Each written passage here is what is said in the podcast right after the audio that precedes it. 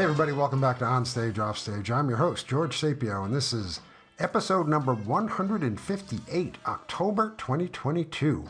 Our guest this month is Deirdre Girard. Deirdre is a playwright and a teacher, and this month we feature her play Letting Go as one of our 2022 series of short plays with the theme of pets. First up will be our production of the play, and right after that, we will have a chat with Deirdre about her work and various commissions, and one of my favorite subjects, horror themed plays. Ooh. Right now, we're going to get to her play, Letting Go. Dr. Lanza will be played by Barbara Gwinnen. Diana will be played by Dana Hall. The setting is Dr. Lanza's pediatric office. At Rise, Dr. Lanza is doing paperwork in her veterinary clinic. We hear a commotion off stage. I'll, I'll just be a minute. Sorry, sorry, it's an emergency. Diana, wearing pajama bottoms and a sweatshirt, her hair in a messy bun, comes flying into Dr. Lanza's room with a mm-hmm. cat carrier. It's Max. Mrs. Watkins, He's so, so sick. I have patients who have been waiting. I know, but I, You'll need to make an appointment. Max needs help now. I'm sure he does, but I have other patients. He's dying. Yes, I know. Then do something. We've been through this. I'm not letting you kill him. No way. I won't continue to have the same discussion with you. I think it's time you found another veterinarian. But he trusts you. I just wish you did too. There, there must be another operation or, or something he can have. He's had three surgeries and he should never have had the third. I know, but Now, please, I'm overbooked today. If you want to make an appointment to euthanize Max, you can do that. But otherwise, there's no reason to come back here. Do you understand? maybe uh, stronger painkillers. Please, I'm begging you. I've been perfectly clear. Dr. Lanza turns her back, presses the button on the intercom. Beth, you can send in the next patient. No! No! Stop that right now.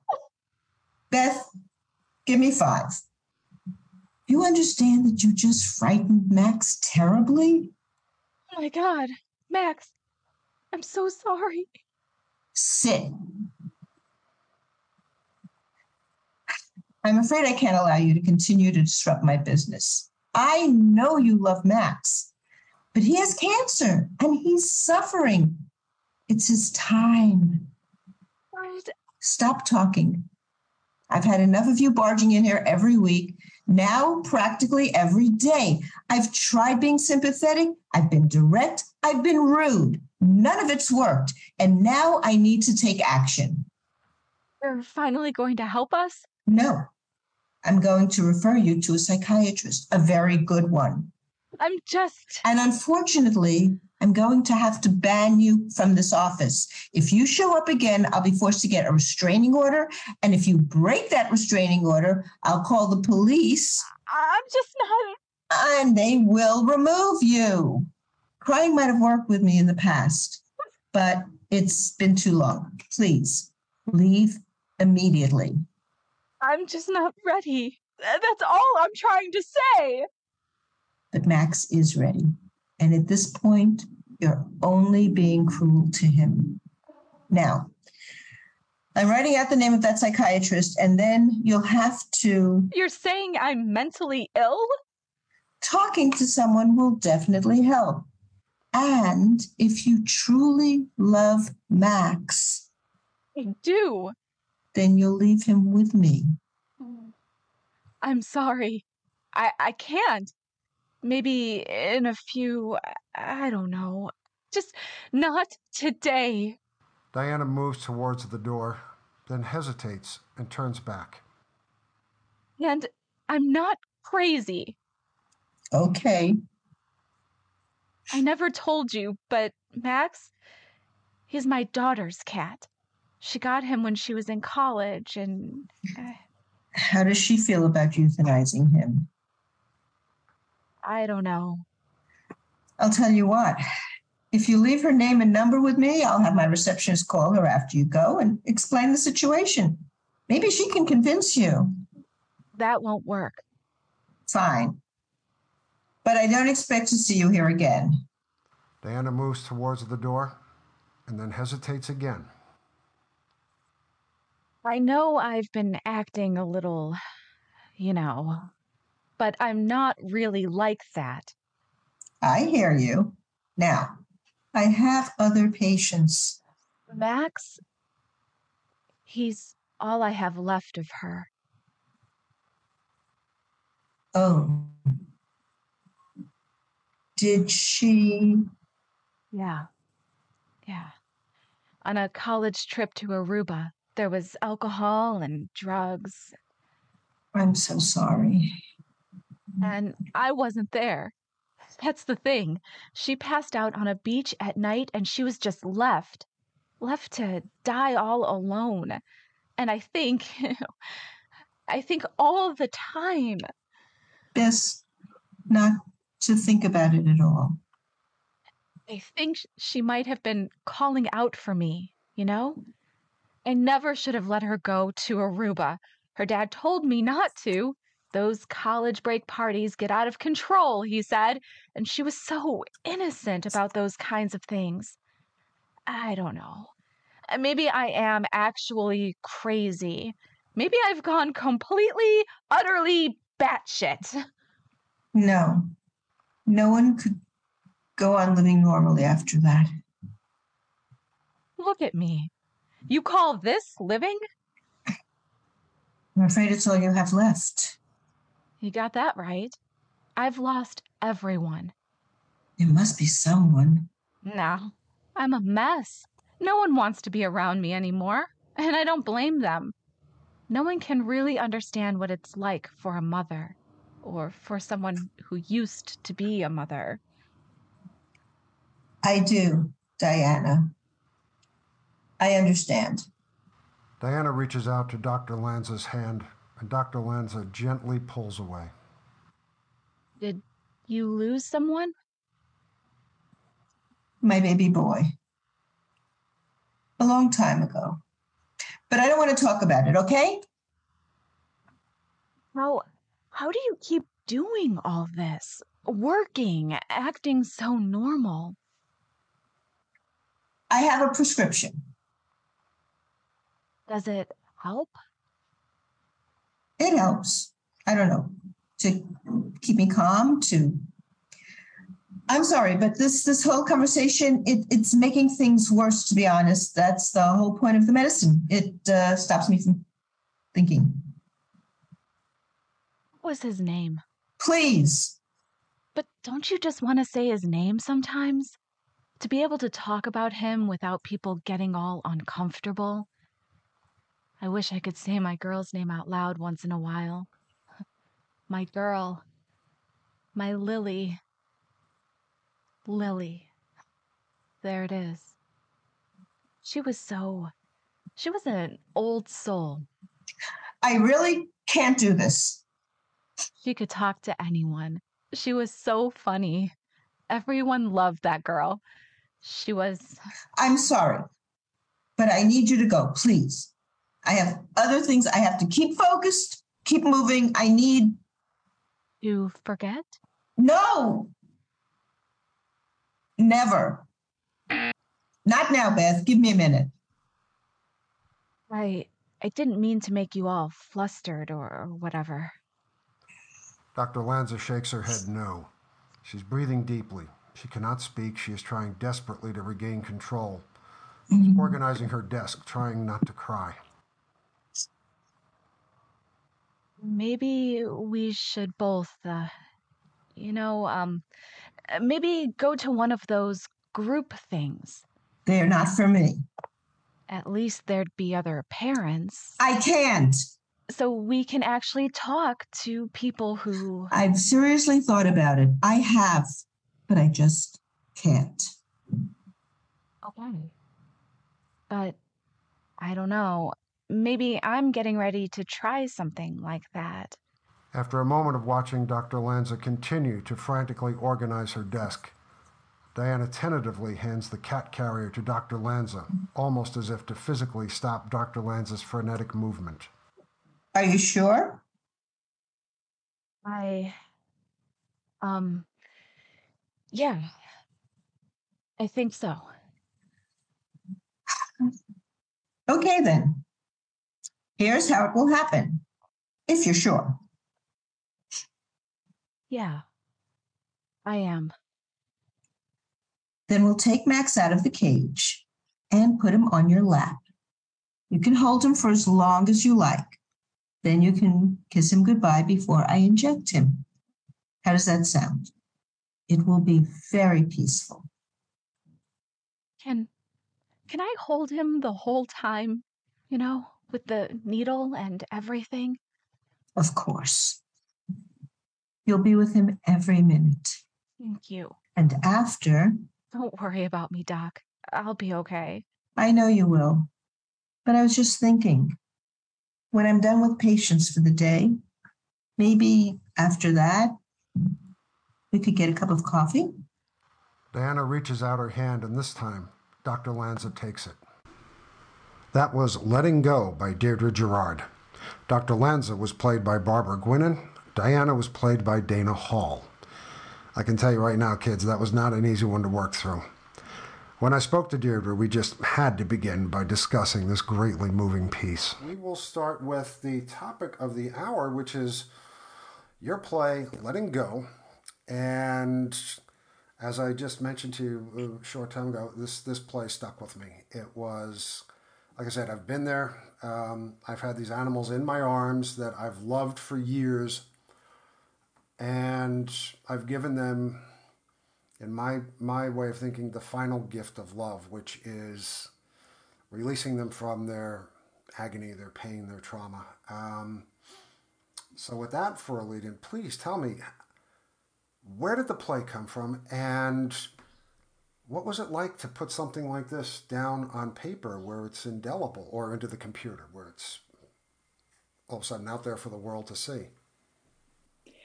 the original idea um, came when my uh, daughter, who was in college at the time, her, she and her boyfriend went on a, a, trip to Puerto Rico, where he's from, and his family decided to adopt a kitten that you know a street cat, and they got it home. But of course, the, his older brother was allergic, so my daughter decided it was her cat. Now, I did not want a cat in the house at all.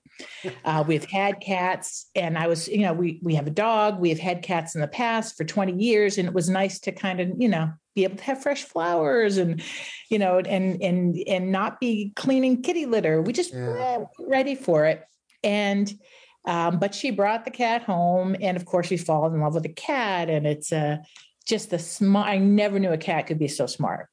And I think it really was the idea for the play was as simple as, you know, when she uh, would go away, you know, that cat just made me think of her so much. It was so associated because she trained the cat, and the cat has all these funny habits that are, you know, 100% from my daughter. So, like if you lean over to empty the dishwasher, the cat will jump on your back because she just loves to be because my daughter let her do that. Sure, course, and yeah. um and it just i it just that i realized that as much as i did not truly want another cat it just when my daughter wasn't around or she was traveling it that cat gave me comfort to to you know think about my daughter. And that's that's as simple as it is. That's where that play came from yeah it's it's it's amazing how these animals especially I'm going to say especially kittens because I'm more of a cat person than a dog person. Although lately, my dog person has been re, uh, resurrected. But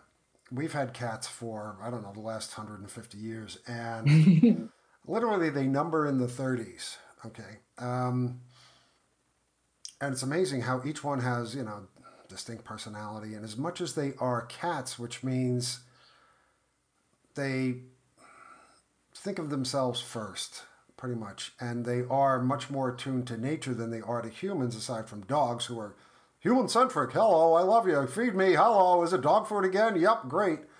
Um, they almost, I'm not sure if we're their pets or they're ours. You know, it's it's. I'm not quite sure who. Is it an equal relationship? Do you think, or is it? Uh, this cat has me so well trained. I know all, I'm not kidding. I know all her little symbols for I would like to go outside right now. Oh, I'm ready to come in. Uh, she's got, she's got it down. Uh, you know, she, and she understands the English language. I can't figure it out, but she can follow almost anything you say. It's the strangest thing. So I don't know. I'm, I'm voting for her being in charge. Yeah, sounds like it. We, we've had a few that were definitely in charge and for us it was they're either in charge of us or they don't particularly care and we just feed them and let you know they let us pet them every once in a while. Um, but we saw some very very clever ones. I was really touched about the relationship in this play between um, the doctor okay and um, uh, diana. It was i wasn't really expecting it to go there in the beginning of the play because it it goes one way. I mean, Diana's distraught, and obviously we can understand why she's distraught. And animals take up such space in our hearts.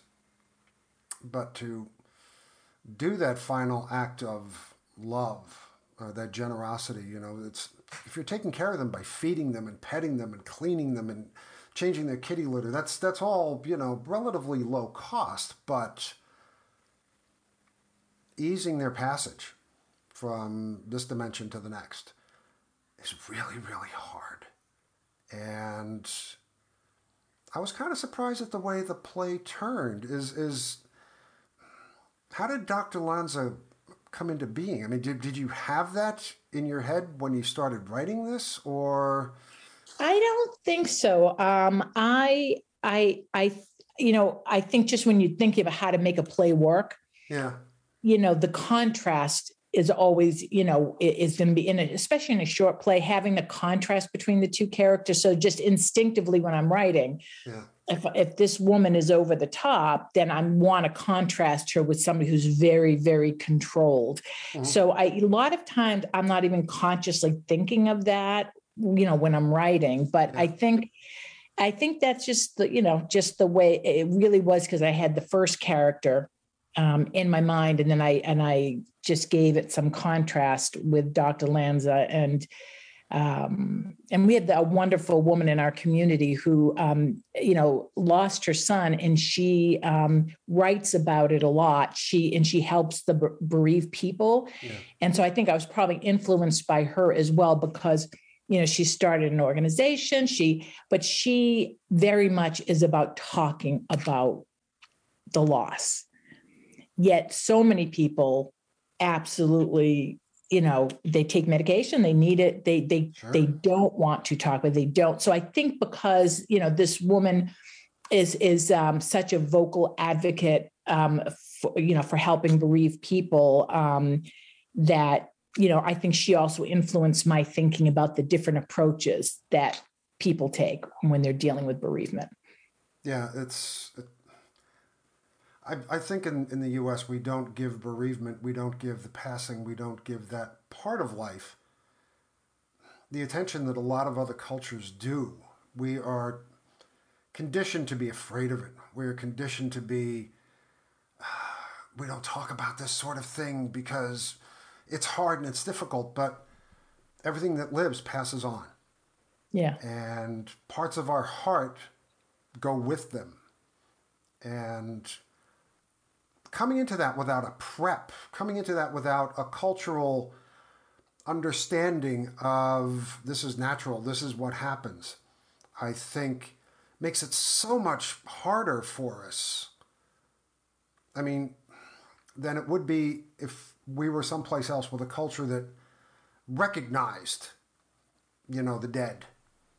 Okay, in in in Latin countries, they celebrate the Day of the Dead, and people dress up like skeletons, and they have celebrations, and it's out there. It's right in the open. Yeah, I think the closest we come is Halloween, and we and we make a a kids' day out of it. We dress like the scary people, but we don't really take that into account. It's it's it's a little strange, um, but I think it would. I think what your play does is it brings us a little bit closer to that reality of this is natural and this has to happen and you need to be here for it to make it happen. Anyway well done. I mean seriously it's it's a it's a, it's a beautiful play. Thank you. Yeah. Um, i was looking you up and doing some research and got to your bio and one of the first things i saw was that you tell women's stories and which is not an odd thing these days. It's it's becoming more and more prevalent, and I'm really happy to see that because all of a sudden we've got voices that have not been heard for a very long time and perspectives. Um, and besides making for interesting theater, I think it helps educate us um, as as audiences. What made you focus on this? I mean, this is a total softball question, but we write about playwrights write about different things. I mean, I, I try to write about p- good people who make really stupid choices and end up paying huge penalties for them. Um, but to write about women in general, tell me more about that. It's it's. Uh, well, I mean, I have two daughters, um, so I think you know that's uh, and obviously I'm female; it's a natural inclination. But I think you know in the theater, you know, uh, female playwrights are, you know, um, dramatically underproduced compared to men. Oh, absolutely. Um, and a lot of women are looking for, especially middle aged women, are really looking for meaty roles in the theater. Mm. So I think that a lot of, you know, female actors feel like there's not the work out there that they're going to connect to that gives them the opportunities. And, you know, no matter, even though, you know, uh, change is certainly afoot, still we know that um, you know women are produced far far less um, than men. And one of the conjectures I've heard about that is that just through societal training, um, women um, tend to want to um, appease or back off. Um, a lot, um, and and it shows in their play, so that sometimes their characters are not as um, active, as driven. Um, they don't make the hard choices, the uncomfortable choices sometimes because you know that women, um, you know, are whether it's societal or innate, yeah. you know, tend to want to appease to create harmony. And you can't do that in a play. A play is all about conflict and drama. Oh, absolutely. Um, you know so the protagonist has to be the one driving the action those choices have to you know further the play so i don't know if that's true or not but that female playwrights you know are now trained and i know i teach um, at a, a, lot of different age levels. And I always warn women about this to make sure that their characters, you know, that they, you know, let their characters do uncomfortable things. They are creating the action of the play when you have a female protagonist. So I think for all those reasons, um, I've and, and it's what you know, it's what I do best, and to the point where I have to often go back and um, uh, really work on my male characters because my female characters are always so much more interesting. I'm going to agree with you on that one. I, I tend to find that my female characters seem to have a lot more purpose they always turn out more interesting for some strange. What kind of you, you were talking about? You mentioned you talked about this with your students, trying to get them to write stronger females, women who make harder choices. How difficult do you think it is for your students, and what kind of material are you getting back from them? You know, it's it's. I think once you make women aware that this can be a tendency with female writers, they will really push through that. Mm-hmm. Um, and it's just a matter of creating that awareness and that realization. So, a lot of times, you know, you'll see younger women writing male characters as it's like, okay, why can't it be female? And a lot of times, if there's something physical involved, there's something you know uh, it's uh, maybe it's a um, the character is a difficult character. They'll tend to make it a male character. It's like okay what if that were a female character? And i mean when i write i often will challenge myself if my immediate instinct is to make it a male character i'll take a step back and say um, okay why is that why did i automatically make that a male character? And often i'll switch it right up and um, you know, so I think once you're aware, it's not hard um, to to um, get the young women to be more assertive with their female characters and make them you know more distinctive more you know and and challenge because the best plays it's you know the characters are not perfect. It's they're victims of their own weaknesses and have to learn to overcome that. Sure yeah. Do you think it's a i hope i'm using the right word here um, do you think it's a question of being given permission to do so because i mean as you as we've just discussed here it's a man's world. It has been a man's world, mm-hmm. at least for playwrights, okay, and for you know actors and trying to find roles for I don't know women over forty.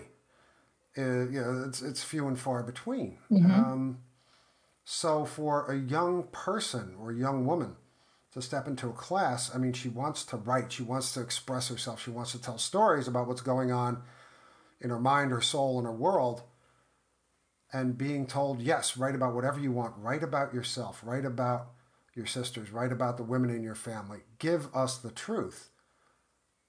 That's kind of a relatively new thing, don't you think? Eh, you know, it is to a certain degree for sure. Um, because again, as I said, even the newest studies, um, you know, men are produced so much, even in blind submissions.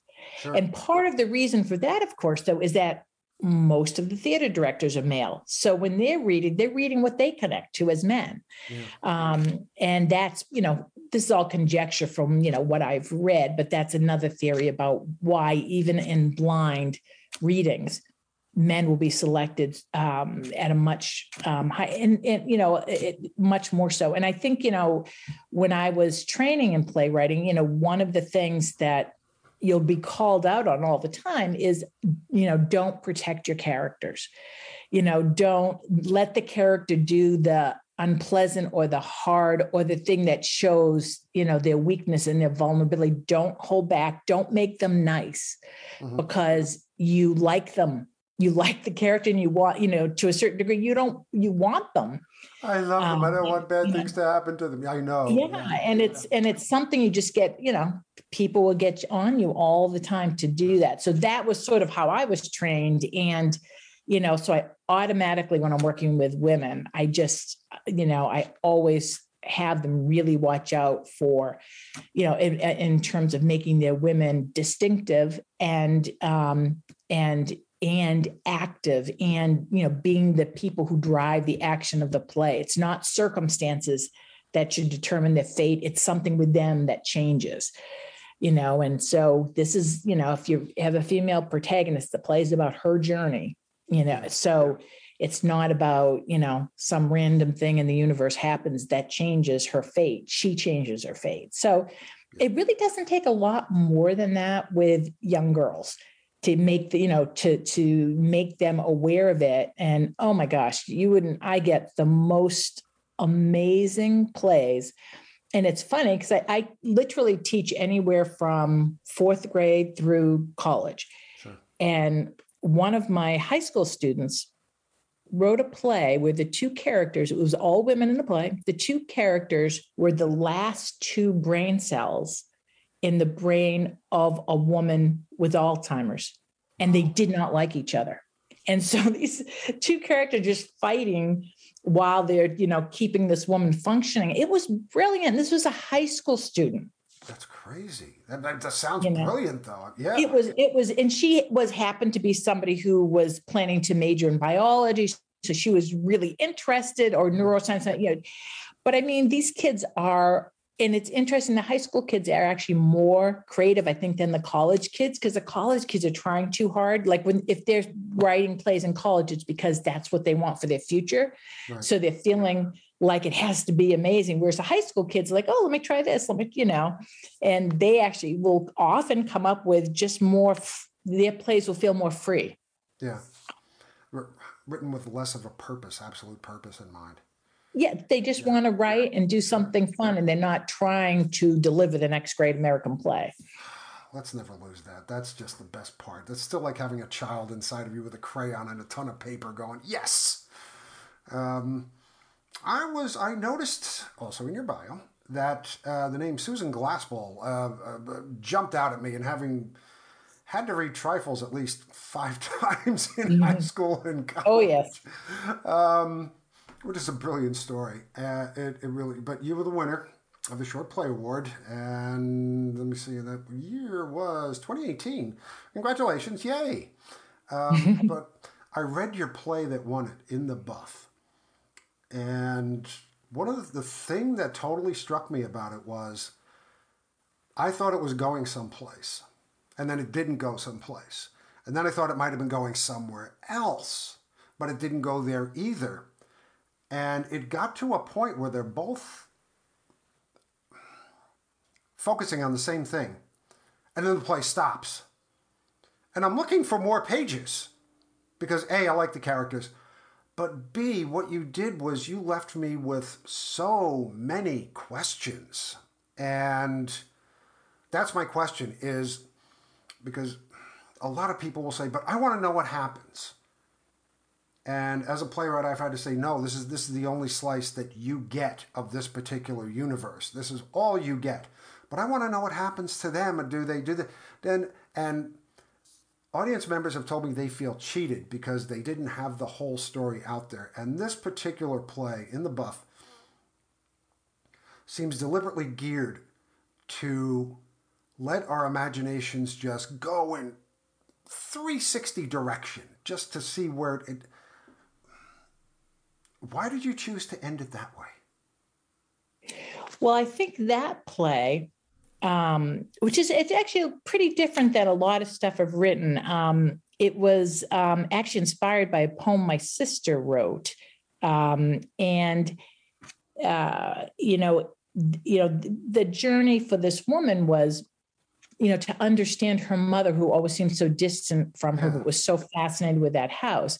So at the end of the play, it's it's not about her and the young man that lives there. It's really about her finding the connection her mother had to this house. Yeah. Um, you know, that's, you know, that's why she took the job in the first place. And in the end, you know, it's um now, yes, I, you know, you don't want to spoon feed things to people, but so you know you make them you know because people lean forward when they have to think about it and sure, yeah. figure out what's happening but at the end of that play um, as um, it's more of a poetic image at the end of the play where the um, you know that stag that's always been there mm-hmm. um, and that the mother was always watching comes and then all of a sudden there's a female deer Right. And you know, and she realizes that that was you know where she was conceived, and and and so the idea of the ending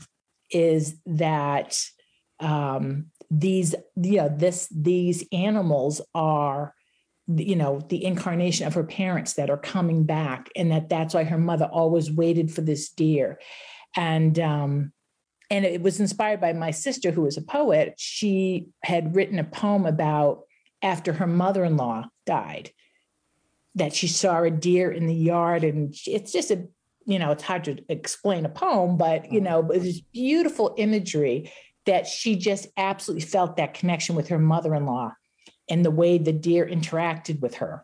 So that was the image that i kind of um, took into this play. Um, and it's so interesting because it is a bit of an unusual play and i will write some short plays that will get produced everywhere. I mean, just everybody will like there's I have a few that are just favorites that get produced over and over and over again. Can you tell and me I your usually, favorite plays? well, you know, and the thing is, I usually like to write new ones every like I don't usually even resubmit older things. Yeah. But then there's some plays that will get produced just once or twice, but in a in a pretty significant way. It's you know, because people are just trying now this piece so that prize, I won like a thousand dollars, which for a 10 minute play is a lot. That's not um, Oof, yeah. And yeah, I was a national, yeah, and I was a national winner of that. But I believe I think it was only ever produced one other time at a festival, but it was never a, a play that was, you know, like was one of those ones that immediately like gets produced. Like there's just yeah. for some reason you just hit on a certain something um, mm-hmm. and it just resonates really widely. Yeah. Um, and I can almost kind of tell when I'm writing which ones are going to be them, and they're not necessarily the ones I think are the best plays, but they tend to be the ones that are charming. Um, and that are also are accessible to a very wide audience, you know. So, like, I have some pretty hard hitting plays, but you know, they, they're going to get produced maybe in Boston, New York, but they're not going to get produced at you know all these little theaters all over the country. Yeah. But um, but the ones that are charming and that make you feel really good at the end. You know, those yeah. you know the ones where you, that that are very uplifting and charming. Those tend to get most the most widely produced. So you know, and you know what I I will submit things and and half the time um, I'm frequently in like the Boston Theater Marathon, which is pretty hard to get into, but uh, you get to submit two plays. Yeah. And uh, more than half the time thinking, gee, I would have picked the other play. But yeah, well, our perspective is different because they need butts and seats and they need audiences that are happy they were there that night. So what they're looking for, at least the way I look at it, is I've, I've like you, I've written plays that probably will not get done a whole lot because they have difficult content or because they don't end, you know, happily with a song in their heart and all that. Um, but they're the ones that I sit there and go, okay, I'm glad I wrote it. I needed to write that. That was it's now. Now that I've got that on paper, I can go do something that somebody actually might like, or somebody might want to produce. Um, and it's it's tricky because we have these these worlds in our head that need to go on paper. Mm-hmm. All right. And some of those worlds are going to be amenable to the crowds, and some of those worlds are just going to say something, a truth from our world that might not be what everybody else wants to hear on a Friday night. You know, it's um, but we True. need to say it anyway. Yeah, yeah. You were talking about the end of in the buff where possibly you know the the the, the two deer represent the souls of you know her mother um, and passing on going across the void into another place to another dimension and that leads me to i think the thing I want to talk about last is you've been writing plays about the supernatural. I'm not going to say horror. I'm going to say ghost plays. I'm going to say supernatural plays, which is a favorite subject of mine, and I I, I just find myself totally entranced with really because to me there are very few good ghost stories. All right, I can only count two movies I think that I've seen that actually handle ghosts intelligently. Mm. Um, the rest, it's all boogaboo, you know, scary stuff and, and yes. all that nonsense. Um, so kudos to you for writing ghosty plays. I love that stuff. Um, where does that come from? What it, it's it's how did you start doing that? It was very unusual. I have always liked to tell ghost stories so even when my kids were little, we have a little camp up in New Hampshire and would sit around the fire and everybody would tell ghost stories. And of course I had to keep them to, they had to always end not scary for the kids. Yeah. But I've always liked to tell them. And then during COVID, there was so few calls for plays. Um, all of a sudden, nobody was producing anything. There was yeah. stuff being, you know, a few things being done online. And so I was, yeah, you know, I was just looking at what people were asking for, and it happened to be, you know, a few months before Halloween, and I noticed like two or three theaters looking for short horror or ghost plays. I thought, well, I've got the time. There's nothing else going on, and mm-hmm. I've always liked to tell a ghost story. So I, you know, tried my hand at a few of them and sent them out. And I was just so surprised at the response because a couple theaters that I had no connection with at all wrote me back, which has never happened to me. directors of, you know, artistic directors wrote me back and said, these are really good. We can never get enough good ones. I don't know if you know you have a real knack for this. Um, and had not they said, oh my, we don't ever do anything like this, but this is like really good. And um, and I and I was just kind of surprised at like an immediate positive reaction. So then I thought, you know, maybe I'll like put a collection together that could be a full evening of theater. And um, it ended up getting produced um, in Lynn, Mass. Um, even though there weren't many productions last year, got a nice um, big production um, last October. Um, and I thought, well, you know, I can't uh, I can't just constantly keep sending out, you know, plays to people. Like I can send them to the, you know, the individual pieces out. Um, but I'll just like see if anybody wants to publish it because that way they can kind of, you know, push it into theaters yeah. because they're so popular. Something was very clear to me, just the response I was getting. And I was getting into every single festival I was entering them in. So anything I saw that was related to Halloween, and I, I just kept getting you know, uh, positive responses. So I'm like, oh, I think I'll put it when I put together the collection. I did one as like a wraparound, so it starts off the show, and I put them in an order, and I then I kind of call back, you know, the first thing, mm-hmm. and um, and I just put them together basically in a volume, and I sent them to two publishers um, that do those kind that might do something like that, and and and I've never really done that before. And you know, one of them said yes, would love to publish it. So I and then a month later, the other one said we would really love to publish it. So, and then I said, wow. oh, I just had you know, I just published. I know I just signed a contract like a few weeks ago, but I am working on a second. And both of them said they you know they absolutely want to see the second collection. Um, so I have, I actually, and they, for some reason, I write them really fast and they're really different. Some of them are comedy, some of them are, you know, like, like real life scary, some of them yeah. are supernatural. And I just finished writing a new collection. I just have to edit it, but I think, you know, and I'll, what I'll start with is just when the theaters are calling for the short, scary plays this year, I'll just send the individual ones out to the festivals and maybe send the collection out before I, I, I send it to either publishers, you know, just because, um, you know, I know there's some, there's enough interest that I can get some things going. And both yeah. publishers are letting me um, submit the individual um, pieces. Uh, so there's like nine plays in the collection. So that publisher is letting me, if I want to submit to a festival, even though it's published, you know, a lot about 40, 50% of the festivals will take a published piece. Sure, yeah. So I can still submit them to festivals, but they're basically selling the collection for this Halloween. Um, right. And then the nice thing is, though, I made the contact with another publisher who had wanted the, and I said, "Oh, well, I did just finish a collection of um, short plays called Women at the Center, which is all female protagonists that I'm putting together. If you want to see that, oh yeah. And honestly, I think if I had just sent that, they probably wouldn't have looked at it, but because they were intrigued with the horror yeah, plays, sure, they and they that's in the process of being published right now. That's all. Um, so they picked it up and yeah, that's amazing. Yeah. So and it's so funny because I never wrote one before, you know, like less than a year ago, and they're you know they're definitely among my my most popular wow. short pieces. I, I look forward to to what are the collections called? Um, it's short and scary.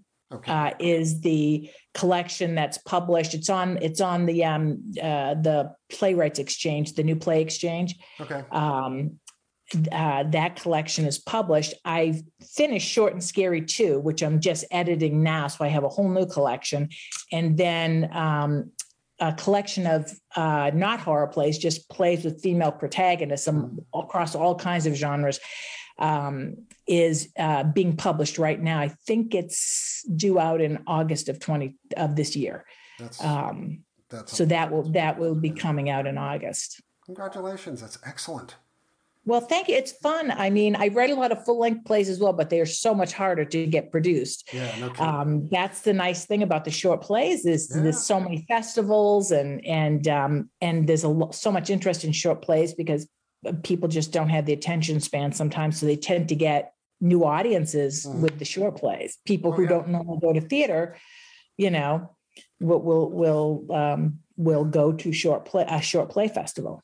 Oh yeah, because you have eight or eight or nine or ten chances to be entertained, as opposed Absolutely. to sitting there for two hours and ten minutes with something you might like. Okay, so yeah, I mean, the choices are a lot easier, and a lot of theaters are doing that. So I think it's a pretty smart move for the theaters, um, and it gives us a chance to write about so many more different things. Uh, yes, than than we might normally. But I'm personally, for one, I'm never going to give up full length plays, so I'll just write them when I don't have a short one. Deirdre Girard, this has been so much fun talking to you. I am so glad you've sent in Letting Go, and I've had such a great time talking with you. Thank you so much. Thank you. It's been fun. Hey kids, thanks for listening to On Stage Offstage. On Stage Offstage is produced monthly, and all of our shows can be found at onstageoffstage.org and also on iTunes and Spotify. If you enjoy what we do, please recommend us to your friends. Don't forget to like us on Facebook and follow us on Twitter at OnOffStage. And if you are a theater artist with an upcoming project of interest or know of someone in the theater who'd make some seriously good chat, by all means, send us a note at info at onstageoffstage.org. I'm George Sapio. Thank you once again for listening. And please stay safe, be careful not only for yourself, but for those with whom we all share this rock. And as always, happy theatering to all of you.